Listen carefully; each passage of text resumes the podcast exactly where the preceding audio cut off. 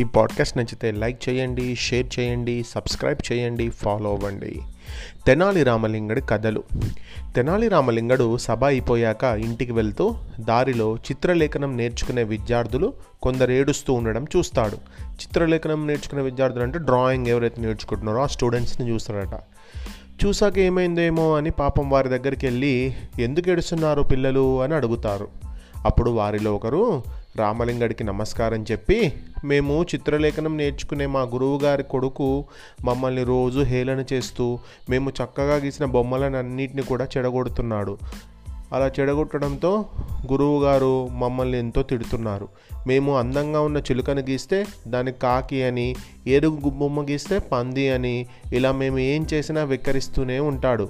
రేపు మాకు చిత్రలేఖన పోటీ ఉంది. దానికి మా గురువు గారి కొడుకే నిర్వహిస్తున్నాడు.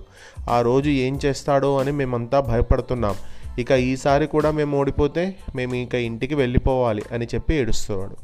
వెంటనే రామలింగడు కొద్దిసేపు ఆలోచించి మీరందరూ ఏ బొమ్మలనైనా బాగా వేయగలరు కదా. నేను చెప్పిన బొమ్మ వేస్తే మీకు అంతా మంచి జరుగుతుంది అని వారితో వారు ఏ బొమ్మ వేయాలో చెప్పి రేపు జరిగే చిత్రలేఖన పోటీలో కలుద్దాం అని ఇంటికి వెళ్ళిపోతాడు. తర్వాతి రోజు చిత్రలేఖన పోటీలకు వారి గురువుగారితో పాటు రామలింగడు కూడా వెళ్తాడు. అప్పుడు రామలింగడు గురువుగారితో గురువుగారు ఈరోజు న్యాయ నిర్ణేతగా ఈ పిల్లలనే తమ చిత్రాల గురించి చెప్పమందాం. తర్వాత మీరు విజేతను ప్రకటించండి అని కోరతాడు.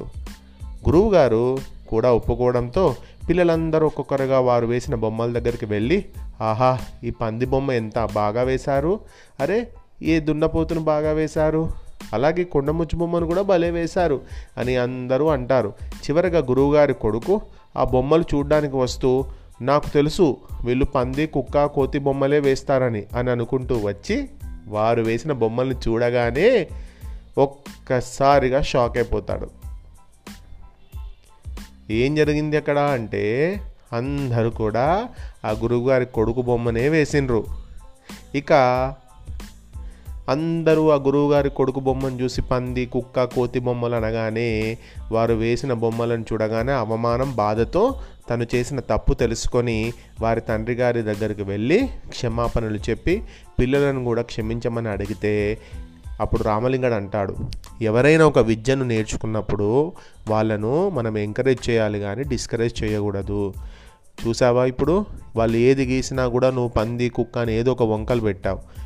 ఇప్పుడు నీ బొమ్మనే నీకు వాళ్ళు వేసి చూపించేసరికి నీకు ఏమనాలో తెలియడం లేదు. కాబట్టి ఇంకోసారి ఈ విధంగా ఉండకు అని చెప్తాడు. ఇక ఆ తర్వాత నుండి ఆ పిల్లవాడు పిల్లవాళ్ళతోటి గురువుగారి కొడుకు ఎంతో జాగ్రత్తగా ఉంటాడు. ఇంతకీ చెప్పండి ఆ బొమ్మలు వేసింది ఇప్పుడు ఇప్పటికైనా అర్థమైంది ఎవరి బొమ్మ వేసిండ్రట? గురువుగారి కొడుకు బొమ్మ వేసిండటన్నది